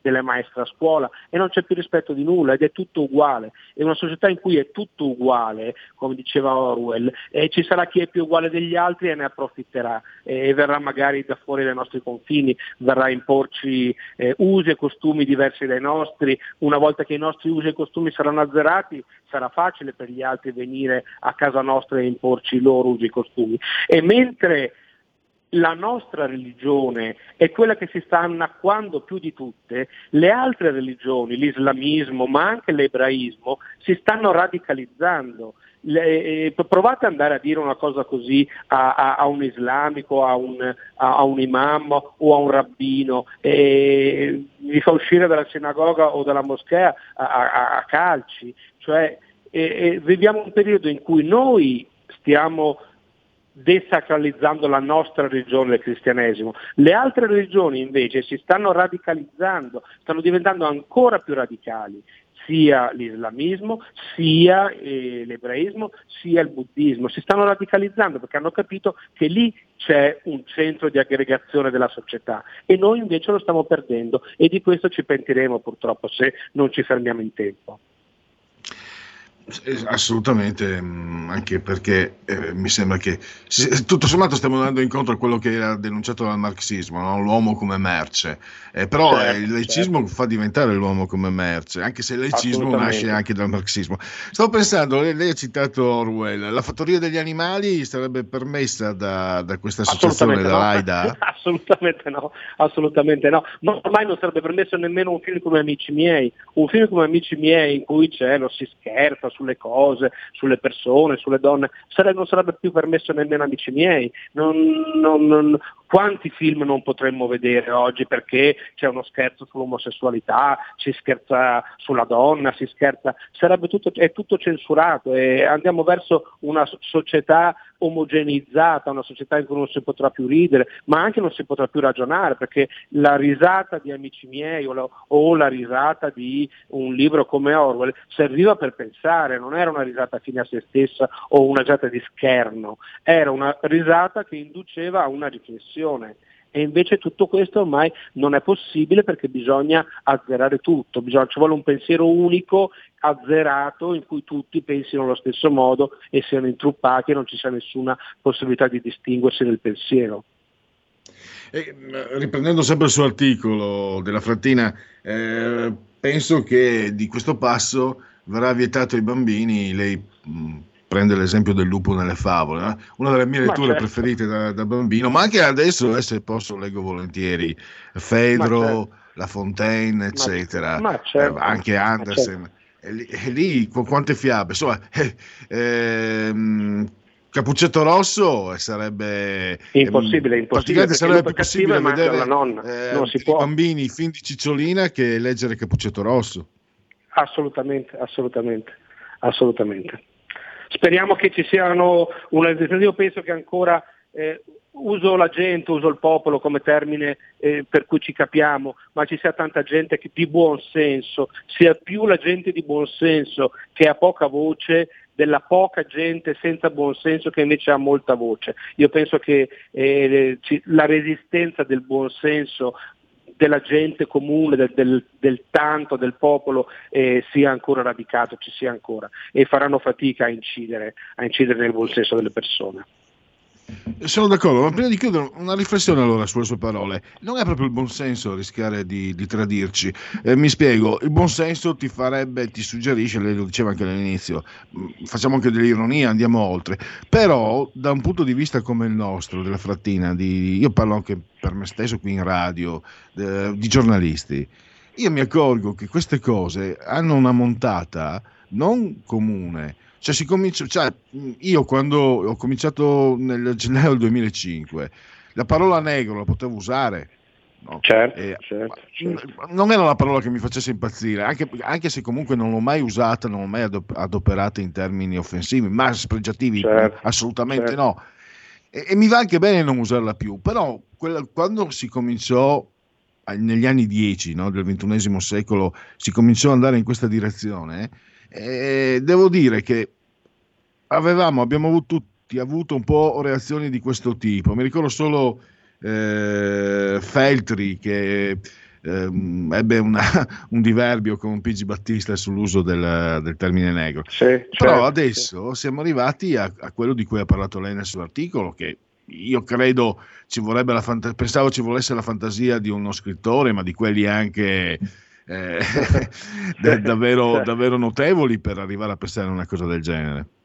Assolutamente sì, assolutamente sì, e ormai non ci stupisce più di niente. Io appunto ci finirà che non ci stupiamo più di niente. eh, perché- però l'importante è mantenere il buon senso, mantenere le radici, mantenere le cose. E, e non dico che è una guerra, ma insomma diciamo è una competizione. e c'è chi pensa in un modo, c'è chi pensa in un altro. Bisogna mantenere saldi gli argini. Io questo penso, bisogna mantenere saldi gli argini, non fare passare queste cose, sottolinearle, rimarcarle, poi ognuno si faccia l'opinione che vuole, ma mh, vanno rimarcati gli argini, tenuto, va tenuto il confine dei valori, delle- dei principi, per chi ci crede ovviamente, e, insomma, io ci credo e ci tengo, io quando ho letto questa notizia eh, ho trasecolato, ho dovuto rileggerla due o tre volte per vedere se era vera, Eh, ma poi ripeto, io non ce l'ho con gli animalisti, gli animalisti fanno un lavoro meritorio, sono bravissimi, non, non ce l'ho con l'associazione, ce l'ho con questo eh, senso di perdita delle proporzioni delle cose, di senso di perdita dei valori, del, de- cioè, ecco, vedo, non- vedo, vedo molta gente che difende gli animali e vedo sempre me- meno gente che difende Dio. E allora questo per la mia società un po' mi preoccupa. Immagino ho dei figli, delle figlie e immagino che vivono in una società senza Dio, io questa cosa mi preoccupa, mi- mi- mi- con le chiese vuote e i canili pieni. Io i canili pieni va bene, ma le chiese vuote mi preoccupano, ecco, e quindi Eh sì, ma eh, se, ben se- se questo Dio, ma se questo Dio si, se questo Dio si chiama Cristo non lo difende nessuno, se si chiama Ma- Ma- Maometto, Allah, anzi Maometto era il profeta, se si chiama Allah o questo io lo difendono tutti. È quello che, questo, è questo lo sbilanciamento, è strabico anche questo laicismo. È così, è così, è così. E no- la nostra società occidentale si sta impoverendo, sta perdendo questo senso. E ripeto, io vedo invece le altre società che si stanno invece radicalizzando, stanno dando sempre più importanza alla religione. Ma ti dico, parliamo degli islamici, ma parliamo anche di Israele, quanto è forte la- la- la- il potere delle sinagoghe, del rabbino, proprio nella società, anche nella società civile, stanno riscoprendo il valore delle loro religioni e noi invece lo stiamo perdendo e questo è una cosa contro cui dobbiamo ribellarci. Dobbiamo Eh, chiedere ai preti che Giannino, prima, prima di salutarci, c'è un ascoltatore eh, o un'ascoltatrice al telefono che voleva rivolgere una domanda su questo argomento. Certo, La sì. parola chi ce l'ha? Pronto? Pronto, sì, buonasera, sono Massimiliano. No, io vo- accettavo pienamente le parole del giornalista, è un'idea che io ho da tantissimo tempo, no? solo che noi ormai eh, siamo diventati una minoranza, noi che diciamo ammiriamo la, la religione, eccetera, eccetera, noi siamo diventati una minoranza, io non riesco a capire perché in Italia c'è questa forma di discredito verso chi di, crede a Dio. Io, io sono un po' un ex putaniere perché ormai ho 76 anni, ma io in Dio ci credo. Adesso ultimamente a messa non ci vado più perché eh, lasciamo perdere, ma quando noi reagiremo a tutte queste storture, come uno che ti viene a dire una cosa del genere che non si può dire porco cane, però permette ai musulmani di tagliare la gola alle pecore e alle capre. E questo non è un controsenso. Allora quelli là sì e noi no. Ma è una vergogna. Grazie Massimiliano. Eh, Giannino, a lei la parola per la replica e poi eh, Sì, andiamo io a chiudere. penso che, l'ho detto prima e lo ripeto, io di questo sono sempre più convinto, che ci siano que- que- le persone che contestano la religione siano poche e abbiano molta voce, abbiano spazio nei salotti televisivi, nei giornali, nelle, nelle trasmissioni televisive. Invece la gente che crede in Dio sia tanta, tantissima e abbia meno voce. Quindi non confondiamo la voce forte, urlata o la possibilità di accedere ad alcuni mezzi di comunicazione e la quantità. Io credo che in Italia ci sia ancora tanta, tanta, tanta gente che la pensa come noi e che crede nella, nella religione e che ci sia poca gente che vuole invece dissacrare, però che ha tanta voce, che può andare in televisione, che può scrivere sui giornali, che può scrivere i libri, che ha accesso e quindi sembra che siano di più. Io mh, guardatevi intorno, troverete più gente che la pensa come noi che, la, che gente che non la pensa così, ma comunque dobbiamo chiedere ai preti, alla religione, ai politici eh, di rappresentarci. Adesso Matteo Salvini eh, quando un- un- mostra il crocifisso tutti quanti si indigna, invece fa benissimo Matteo Salvini a mostrare il crocifisso nei comizi, perché la democrazia cristiana la- la- lo ha mostrato per tanti anni e- e- ed ha rappresentato comunque una cosa importante. E il crocifisso fa parte del bagaglio di un politico e deve- un politico deve esibire orgogliosamente il suo crocifisso, perché fa parte della politica credere in una religione, difendere una religione. E un politico che si schiera in questo modo è non solo rispettabile ma ammirabile, penso. Bene, con queste parole allora chiudiamo. Ringrazio ancora Giannino della Frattina Grazie del a voi, giornale. grazie Grazie, a risentirci presto. Grazie a voi, grazie. E c'è ancora c'è un messaggio che mi è stato girato Andrea da Torino ah beh certo eh, anche la canzone Siamo i Vatussi non sarebbe pubblicabile altissimi negri. Ma anche vi ricordate la sigla la, la vecchia sigla del punto politico che adesso sta diventando speriamo un po' alla volta di tutto ma non per tutti. Mettevo è andato via col negro la troia di, di Vasco Rossi. Eh, però c'è questo c'è questo fatto. Questi sono furbi sono più furbi di quelli perché a vedere le mie sono riflessioni a voce alta mancano due minuti alla pausa. Mi permetto eh, di condividere. Se ne è parlato altre volte. Questi sono furbi. E fanno i fessi per non pagare il dazio. Perché in realtà vediamo come si comportano. Cioè, Vasco Rossi è andata via con il negro la troia è una frase per cui anche oggi, a distanza di 40 anni, non so quanto, quando sia uscita quella, quella canzone, colpa di Alfredo, se non, tanto una bella canzone, eh, devo dire, a me che non piace Vasco Rossi. E, a distanza di tanti anni dovrebbe essere comunque una colpa, dovrebbe essere una paralisi di fango per Vasco. Vasco Rossi non dovrebbe apparire in pubblico, non dovrebbe essere nominato per aver pensato e scritto e musicato a suo tempo è andata via con il negro la troia. Perché quello lo fanno per i film di Walt Disney, lo fanno per ehm, la direttora, direttrice, mi fa venire in mente la, la geometria direttrice eh, di quel giornale statunitense, aveva 27-28 anni, era la più giovane, ehm, direttrice nominata e hanno scoperto che a 16 anni, 17, no, 28, 13-14 anni prima aveva scritto un Twitter dove prendeva in giro, credo, gli asiatici, ha dovuto dare le dimissioni. Evidentemente non era dei loro, no? Cioè quando uno non è dei loro, qualsiasi si dicono qualsiasi banalità, però è questa la, la, la contraddizione enorme che dovrebbe, secondo me, che a me preme mettere in evidenza. Se io dico è andata via con il negro la troia, l'ordine dei giornalisti, lo sto ripetendo parecchie volte, l'ordine dei giornalisti mi perseguita e mi caccia, magari viene, viene, anche il bambino scemo e lo sguattero dei padroni a fare chissà che casini, eh, magari eh, su, ARPL, radio, parole sconce, sessiste e razziste, bisogna chiuderla quella radio. Cioè, guardate che non sto esagerando perché sono, per, per, una puttanata da quattro soldi nove anni fa eh, so io quello che ho passato per una cagata del cazzo. Perché? Ma non perché ero io, perché qualsiasi cosa esca da chi non ti va bene, viene fulminata e se appena ha la, la, sembianza di qualcosa che non è in regola, pam ti spara. Ma da loro Vasco Rossi lo, la canta ancora nei suoi concerti, ne sono convinto, è andata via con il negro la Troia. E i ben pensanti, buonisti, eccetera, eccetera, lo applaudono pure. Complimenti, complimenti a loro e a chi gli va dietro. Il futuro appartiene a chi fa squadra. Le radio italiane si uniscono per giocare la partita da protagoniste. Nasce l'app Radio Player Italia. 140 stazioni in una sola rete. Scegli la tua preferita e ascolta il suono perfetto del digitale. Gratis, senza registrazione. Senza interruzioni. Compatibile con tutti i device. Le notizie, la compagnia. La musica scelta da chi la ama, la conosce e la vive. Scarica Radio Player Italia. Il futuro batte con la radio nel cuore. Anche RPL è disponibile su Radio Player Italia.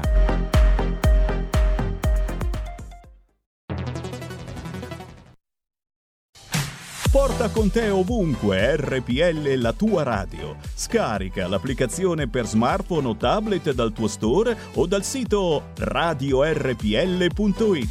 Cosa aspetti?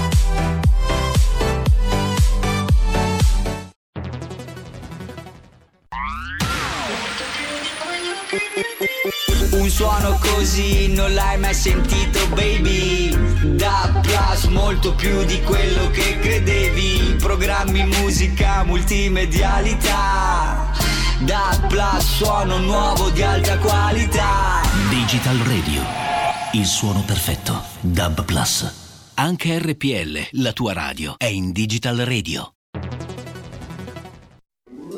Stai ascoltando RPL. La tua voce libera, senza filtri né censura. La tua radio.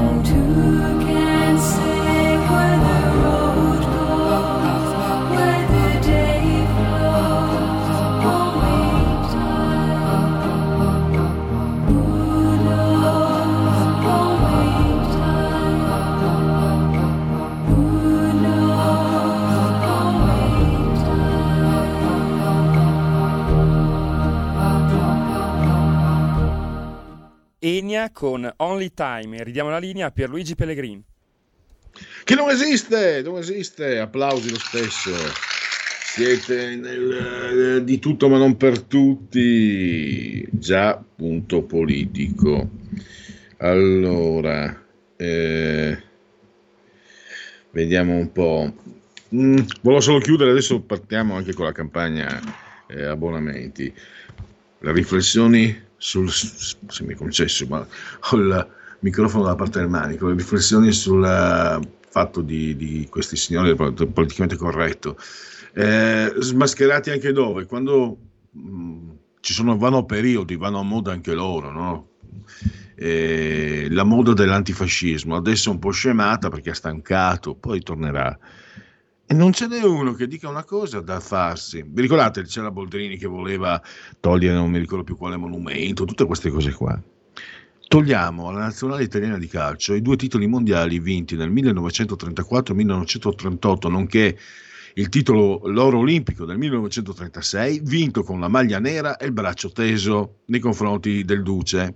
Io li toglierei, per, per coerenza li toglierei non ce n'è uno che lo proponga, perché se uno propone una cosa del genere li fucilano si rendono impopolari. Vabbè. Andiamo allora. Queste cose le sentite solo su RPL Radio, dove? Se no. Allora, andiamo con la campagna abbonamenti, anche per questo. Dunque, riepilogo delle puntate precedenti, ma grosso modo eh, ripeto la stessa cosa mm, perché so che i 37-39 affezionati ascoltatori, qualcuno ogni tanto di passaggio si aggiunge, quindi voglio ricordargli che questa radio negli ultimi tre anni e mezzo ha aumentato di parecchio la propria offerta agli ascoltatori, eh, diversificandola, rimanendo comunque ancorate le radici, questo sì, ma ha diversificato proprio per eh, entrare in contatto con il maggior numero di categorie di persone di pensiero possibile.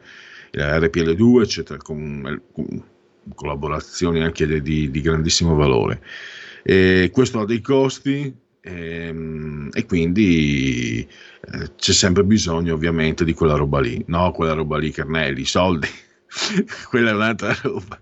E, ehm, è un modo anche sostenere la radio è un modo anche per ricambiare e qui uh, faccio leva sul senso di colpa. Noi figli unici sappiamo gestire i sensi di colpa perché abbiamo imparato a essere gestiti attraverso i sensi di colpa. Usufruite del servizio, lasciate stare chi vi parla. Io parlo per la, la rassegna stampa, eccetera, eccetera. Cioè, usufruite di un servizio, addirittura la rassegna stampa e altri che sono di, di grande, di, di, alto, di alto livello qualitativo eh, lasciate stare poi l'opzione intellettuale politica, la qualità del servizio è, è, va, va, veramente notevole. Stavo dire eccezionale, ma eccezionale sembrerebbe veramente eh, troppo iperbolico. Eh, eccellente, troppo poco. E quindi, se voi vi abbonate, in, in qualche modo vi, vi debitate, ricambiate il servizio che questa radio vi offre, ma questa radio non vi viene incontro a mani vuote, cari signori che vogliate abbonarvi, ma bensì vi offre qualcosa di più ancora. Cioè, abbonandovi avrete eh, voi stessi i 100 secondi, i 100 secondi di tempo per dire a tutti quello che pensi. Questo è lo spazio Speaker Corners e costa 16 euro mensili di abbonamento. C'è, c'è anche lo spazio, il livello editore, 8 euro mensili e sarete eh, iscritti, il vostro nome sarà iscritto nel grande libro degli editori di RPL Radio e poi il livello ospite 24 euro che eh, vi darà modo di essere intervistati proprio diventerete il centro dell'attenzione, non solo sarete sentiti, sarete anche studiati, sarete il centro dell'attenzione. E livello conduttore 32 euro, cioè quello che io chiamo il microfono della parte del manico, mi sono affezionato a questa espressione, quindi la ripeto spesso. Eh, sì, poi può darsi che sia autistico, per, per qua pa. Eh, non sarebbe male, ma vorrei esserlo completamente, ma purtroppo non ho avuto i coglioni per diventarlo completamente, perché sarebbe stato fantastico. Lasciamo perdere. Allora, livello conduttore, eh, livello ospite 24 euro e eh, potrete preparare la trasmissione insieme al vostro conduttore preferito. E infine, livello creator 40 euro mensile, eh, lì preparerete la uh, trasmissione insieme al vostro conduttore preferito, lì proprio sceglierete ospiti, argomenti, domande. Per il momento possiamo chiudere questo capitolo delle, degli abbonamenti aprendo quello del Segui la Lega. Segui la Lega è una trasmissione realizzata in convenzione con La Lega per Salvini Premier.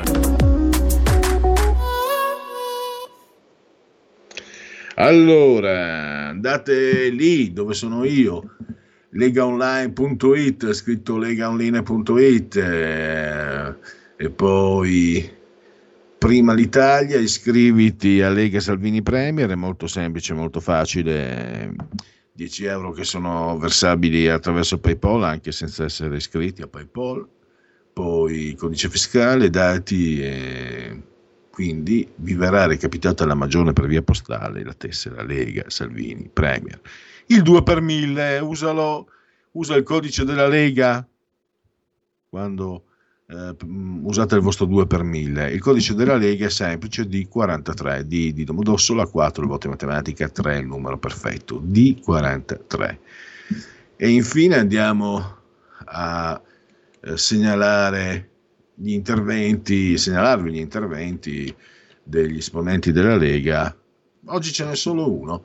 Eh, alle 15.20 di domani su Rai 1, oggi è un altro giorno, il titolo della trasmissione, insieme niente di meno che a Luca Zaia, presidente della regione Veneto.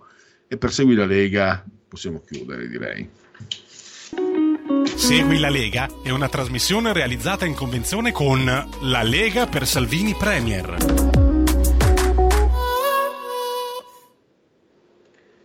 Allora, Andiamo con il nono di Nevoso, andiamo cioè con i genetriaci unplugged, il nono di Nevoso, mese del calendario repubblicano, il massacro di Wood Night Knee, il, um, furono massacrati dei nativi americani Sioux, meglio Dakota, Sioux li chiamano così i loro nemici, i Lakota, eh, di grosso piede. Pensate vennero uccisi 300 uomini, donne e bambini dal maggiore Samuel eh, Whiteside. Whiteside. Nel 1891 Thomas Edison eh, brevettò la radio e quindi potrebbe essere eh, la festa della radio. Boh. Non me ne può importare meno. Però quello che importa è che Thomas Edison è nato a Milan. Milan o Maulan, non lo so come si pronuncia, è scritto Milan, nell'Ohio però, e non sul Naviglio. Madame de Pompadour, la marchesa, la migliore, eh, a migliorare la bellezza di una donna ci riesce solo lo champagne. Edgardo Sogno, Edgardo Pietro Andrea Sogno, Rata del Vallino di Ponzone, il uh, golpe bianco. Mary Tyler, Tyler Moore, Tre cose mi hanno aiutato ad avere successo nella vita, ha detto questa attrice. Un marito comprensivo, un buon analista e milioni di dollari. Barbara Steele, una musa del cinema horror. Uh, un, uh, uh, un, padre d'arte, John Foyt, papà di Angelina Jolie, quattro nomination, un Oscar. Ti rendi conto che è finita quando ti senti come un vecchio computer che non vale la pena di aggiornare. Nestor Combin o Combin perché era eh, argentino naturalizzato francese, eh, giocatore del Milan, eh, che fu massacrato di botte in maniera mostruosa. Io me lo ricordo da bambino, non avevo visto il eh, troppo piccolo per quando era successo nel 68 mi sembra troppo piccolo però le immagini giravano anche anni dopo e anche adesso ogni tanto lo ricordano era la finale di Coppa Intercontinentale, così si chiama quella volta, tra Milan e Studiantes. Uh, Nestor Combin, i giocatori del Milan furono massacrati letteralmente, lo detti, ce l'ha raccontato in radio ancora un po' di anni fa. E, e pensate che eh, viene ricordato come il più feroce tra i massacratori di, delle Studiantes argentine Carlos Bilardo, che poi diventò campione del mondo nell'86 con l'Argentina di eh, Maradona. Carlos Bilardo che è anche lavorato in medicina. Eh, vabbè, il giuramento a Ippocrate. Marianne eh, una groupie. Sono andato a letto con tre dei Rolling Stones. Alla fine ho deciso che il cantante era migliore. Ted Danson, eh, Cin Cin, la serie televisiva. La, l'abbiamo guardata tutti perché siamo stati tutti innamorati di Shelley Long. Va bene? Va bene? E se non va bene, va bene lo stesso. Un figlio d'arte, tempi duri, Cristiano De André, e poi Carl Puigdemont, il leader catalano, eh, con quei capelli lì non si può parlare di indipendenza, però eh, sia chiaro, Pichamon.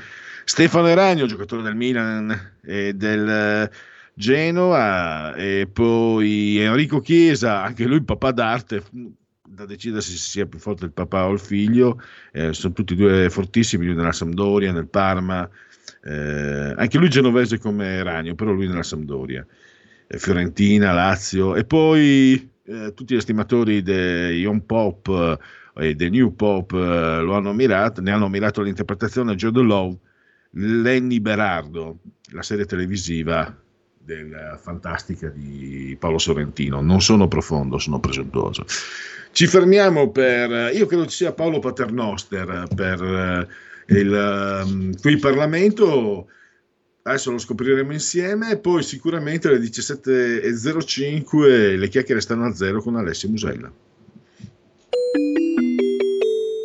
Qui Parlamento. 2022 che come sappiamo tutti è un documento fondamentale per l'attività del, del Parlamento. Come il bilancio è un documento fondamentale per gli enti locali, come lo è per le, tutte le aziende pubbliche e private. Quindi un documento di grande importanza e che deve avere una grande attenzione da parte di chi lo, lo redige, di chi lo discute e naturalmente di chi lo vota. Anche quest'anno purtroppo il bilancio è stato chiaramente eh, visto e approvato di fatto solamente da una Camera, in questo caso il Senato, cosa che è successa l'anno scorso, visto che il bilancio l'anno scorso è stato votato eh, da entrambe le Camere, ma comunque è stato visto praticamente solamente dalla Camera dei Deputati. Una ferita per la democrazia perché chiaramente una democrazia parlamentare con un bicameralismo perfetto si dovrebbe che volere che entrambe le Camere potessero dare il loro contributo a redigere un documento di così grande importanza, un documento che vale circa 32 miliardi di euro e che è stato basato per eh, la gran parte sul rilancio del nostro Paese. Il nostro Paese che viene da un 2020 eh, catastrofico, lo sappiamo tutti, di Covid, di eh, grande tensione sociale, di, che ha portato una crisi economica e sanitaria senza precedenti che ci ha accompagnato eh, naturalmente anche per tutto il 2021. Un 2021 che si è aperto con il cambio del governo, con un presidente con una autorevolezza e uno spessore unici e la Lega non ha avuto nessun dubbio, Matteo Salvini non ha avuto nessun dubbio a sostenere questo governo e a prenderci la responsabilità come da primo partito a livello nazionale che esprime nel Parlamento quasi 200 parlamentari tra deputati e senatori. E quindi la forza e la volontà della Lega è stata quella di dare il proprio contributo al Paese in un momento storico probabilmente senza precedenti.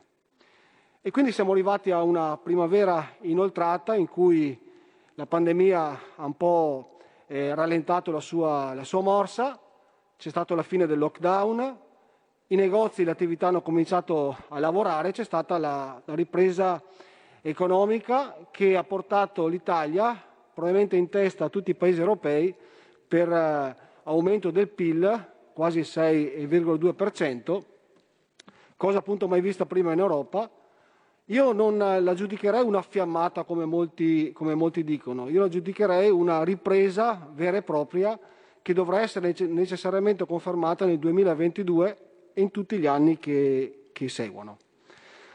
Una ripresa economica che però eh, non è stata, eh, si può dire, l'unica sorpresa c'è stata anche una sorpresa in senso negativo. L'aumento delle materie prime è un'inflazione che sta danneggiando soprattutto i più deboli. L'aumento delle materie prime perché se oggi guardiamo i costi per esempio del, del ferro, dell'acciaio, dell'alluminio, della plastica, del, dei cartoni, della carta, eh beh, queste, queste materie prime che sono essenziali per la nostra industria, in molti casi sono introvabili, nella totalità dei casi hanno prezzi più che raddoppiati rispetto a sei mesi fa, non a sei anni fa, a sei mesi fa. Non parliamo del costo dell'energia. Il costo dell'energia è notevolmente aumentato causa, come per le materie prime, una speculazione eh, globale, mondiale, senza precedenti. Il costo dell'energia che poi si è, eh, si è, ha fatto come conseguenza anche un aumento dei costi delle benzine e del gasolio che sono fondamentali per, per eh, lo, lo svolgersi delle nostre attività quotidiane, anche lavorative. Anche le benzine sono aumentate di quasi il 50% e quindi tutti questi costi sono ormai insostenibili per le nostre famiglie e per la nostra economia. Per quanto riguarda il costo dell'energia, per esempio, molte, molte grandi acciaierie in Italia, anche se hanno delle commesse infinite perché è aumentato il lavoro, però si trovano nella condizione assolutamente inconcepibile che magari a gennaio, alla ripresa delle attività lavorative dopo la pausa natalizia, magari non riaprano, perché l'aumento del costo dell'energia per certe aziende energivore, e ripeto il caso delle acciaierie, ce ne sono moltissime in Italia, fanno sì che magari tante di queste fabbriche non potranno riaprire o se riapriranno, riapriranno con un eh, volume di lavoro ridotto per consumare meno magari lasciando in cassa integrazione migliaia e migliaia di dipendenti. Non parliamo poi della problematica delle famiglie, perché voglio spiegare alle famiglie che sì, abbiamo un 6,2% del, di aumento del PIL, però una famiglia con il 6,2% di aumento del PIL, quando si trova a pagare il gas o l'energia elettrica il doppio di prima, eh beh, se ne fa di poco. Eh. E quindi da questo punto di vista, bene la volontà di Matteo Salvini e della Lega che, grazie anche all'intervento del governo, hanno stabilito 3,8 miliardi di euro nella presente legge di bilancio per cercare di calmierare i prezzi dell'energia. Sul gas lo sappiamo bene che c'è stato un abbassamento dell'IVA, sull'energia elettrica c'è stato un abbassamento dei costi degli oneri di gestione che sono importanti. Sulle benzine basterebbe che il governo fosse molto più coraggiosi di quello che ha dimostrato fino adesso, magari abbassando il costo dell'IVA, la percentuale dell'IVA e anche il costo delle accise che rappresentano, lo sappiamo bene ormai, circa l'80% del costo, del costo delle benzine e del gasolio alla pompa. E quindi bene i 3,8 miliardi di euro stanziati dalla legge di bilancio, ma ce ne serviranno probabilmente altrettanti da gennaio in poi per cercare di abbassare questi costi che ormai sono insostenibili per tutti. Bene anche il tavolo dell'energia voluto da Matteo Salvini per cercare di far sì che il nostro Paese, che in Europa è circondato per esempio da centrali nucleari che, fa, che, che producono energia agli altri stati come la Francia, ma come la Slovenia, ma come tantissimi altri, non fosse più per esempio un tabù di cui non se ne può nemmeno parlare in Italia, perché è vero come è vero che c'è stato un referendum, è vero come è vero che l'Italia non può dipendere completamente dagli altri stati per quanto riguarda la fornitura di energia elettrica. Oppure si potrebbe anche sfruttare i giacimenti del gas, cosa che fino adesso in Italia non è stato fatto in maniera sufficiente. Bene anche il, l'azione del ministro Garavaglia per quanto riguarda il sostegno turismo, si è visto anche nella recente approvazione del PNRR, un settore falcidiato dal Covid che si sta lentamente riprendendo e quindi bene anche la conferma, e speriamo che continui, dell'attuale stagione sciistica, visto che l'anno scorso nessun albergo in montagna ha riaperto e quindi una stagione invernale che parte secondo noi con la migliore, migliore prospettiva dopo una, un'apertura eh, eh, delle attività del turismo in estate che hanno dato dei buoni risultati. Lo sappiamo bene che il turismo è una delle colonne portanti della nostra economia. Bene anche il, l'impegno del ministro Erika Stefani con eh, i fondi per l'autismo in legge di bilancio. La settimana scorsa è stata approvata la legge delega sulla disabilità con l'approvazione anche della disability card a favore dei, dei più deboli. Bene anche, benissimo direi, l'attività del ministro Giancarlo Giorgetti, soprattutto per quanto riguarda l'attività eh, posta contro le delocalizzazioni selvagge. Si, si poteva fare di più sulle delocalizzazioni, certo, tutto si può fare di più, però ci si scontra magari con decenni di immobilismo in Italia e magari anche con una legislazione non solo italiana vigente che ti impedisce di fare qualcosa di più. Siamo solidali con i lavoratori della Caterpillar di Ancona, qua altra azienda internazionale che io sono convinto che scoppi di lavoro vista la, la fiammata dell'economia, ma che però da un giorno all'altro ha deciso di chiudere i propri battenti ad Ancona e delocalizza all'estero. Questo non deve più succedere e questo è quello che il ministro Giorgetti sta facendo e questo penso che sia uno dei risultati che il governo dovrà porsi da qua a un periodo chiaramente breve, perché il problema delle delocalizzazioni selvagge è un problema che attanaglia il nostro, il nostro Paese. Bene anche l'iniziativa voluta dalla Lega per quanto riguarda la cancellazione dell'IRAP per le ditte eh, individuali per i professionisti, 835 mila imprese che non pagheranno l'IRAP, che cuba circa un miliardo di euro. Come buono anche l'abbassamento per 8 miliardi di euro delle aliquote IRPEF in vigore appunto già dall'anno, dall'anno prossimo. Bene anche i bonus edilizi che hanno contribuito in maniera determinante a aumentare appunto il PIL a livello nazionale. Bene anche il fatto che siano stati prorogati da qua al 2025, soprattutto per i condomini, perché questo ci consentirà intanto di calmierare i prezzi, perché non ci sarà più ovviamente una richiesta di materie prime da qua al 2000, alla fine del 2022, ma ci sarà un respiro fino al 2025. E poi ci saranno anche le aziende che saranno più disponibili a lavorare, perché oggi sapete bene che oltre alle materie prime sono introvabili anche le aziende che lavorano in edilizia, perché il lavoro è tanto e il tempo fino adesso era, era pochissimo. Molto bene anche la decisione di prorogare la legge Sabatini sul, che, per favorire gli investimenti in beni, in beni strumentali. Bene anche l'attenzione su Murano, un'altra eccellenza italiana che rischiava di chiudere per il, per il caro eh, energia. Come bene anche l'attenzione per i lavoratori del settore edilizio che potranno andare finalmente in pensione dopo, con certo una quantità di anni di anzianità molto alta, però sicuramente meglio, me, meno di prima. E questo è un fattore che fa sì che probabilmente anche i, gli infortuni nei posti di lavoro potranno, potranno, diminuire perché sapete bene che mandare a 60 o 65 anni una persona sulle impalcature o al decimo piano per fare i lavori non è il massimo. È un lavoro usurante che, a cui bisogna prestare la, l'attenzione più, più, più alta.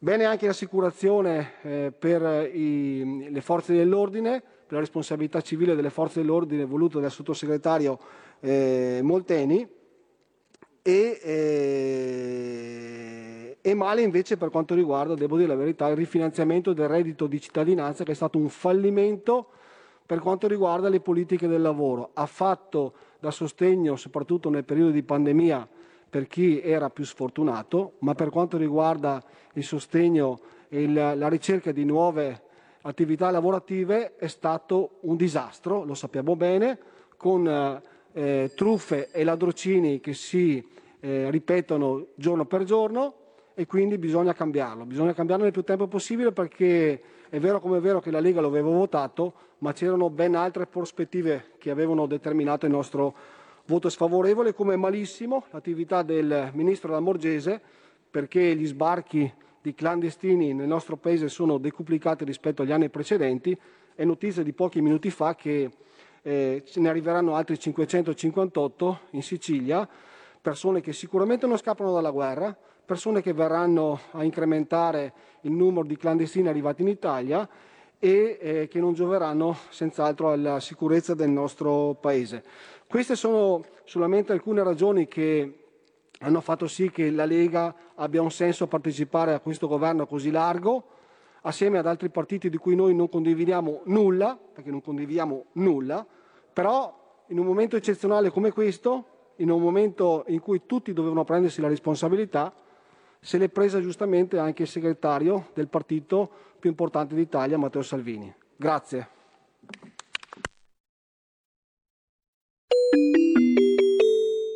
Qui Parlamento.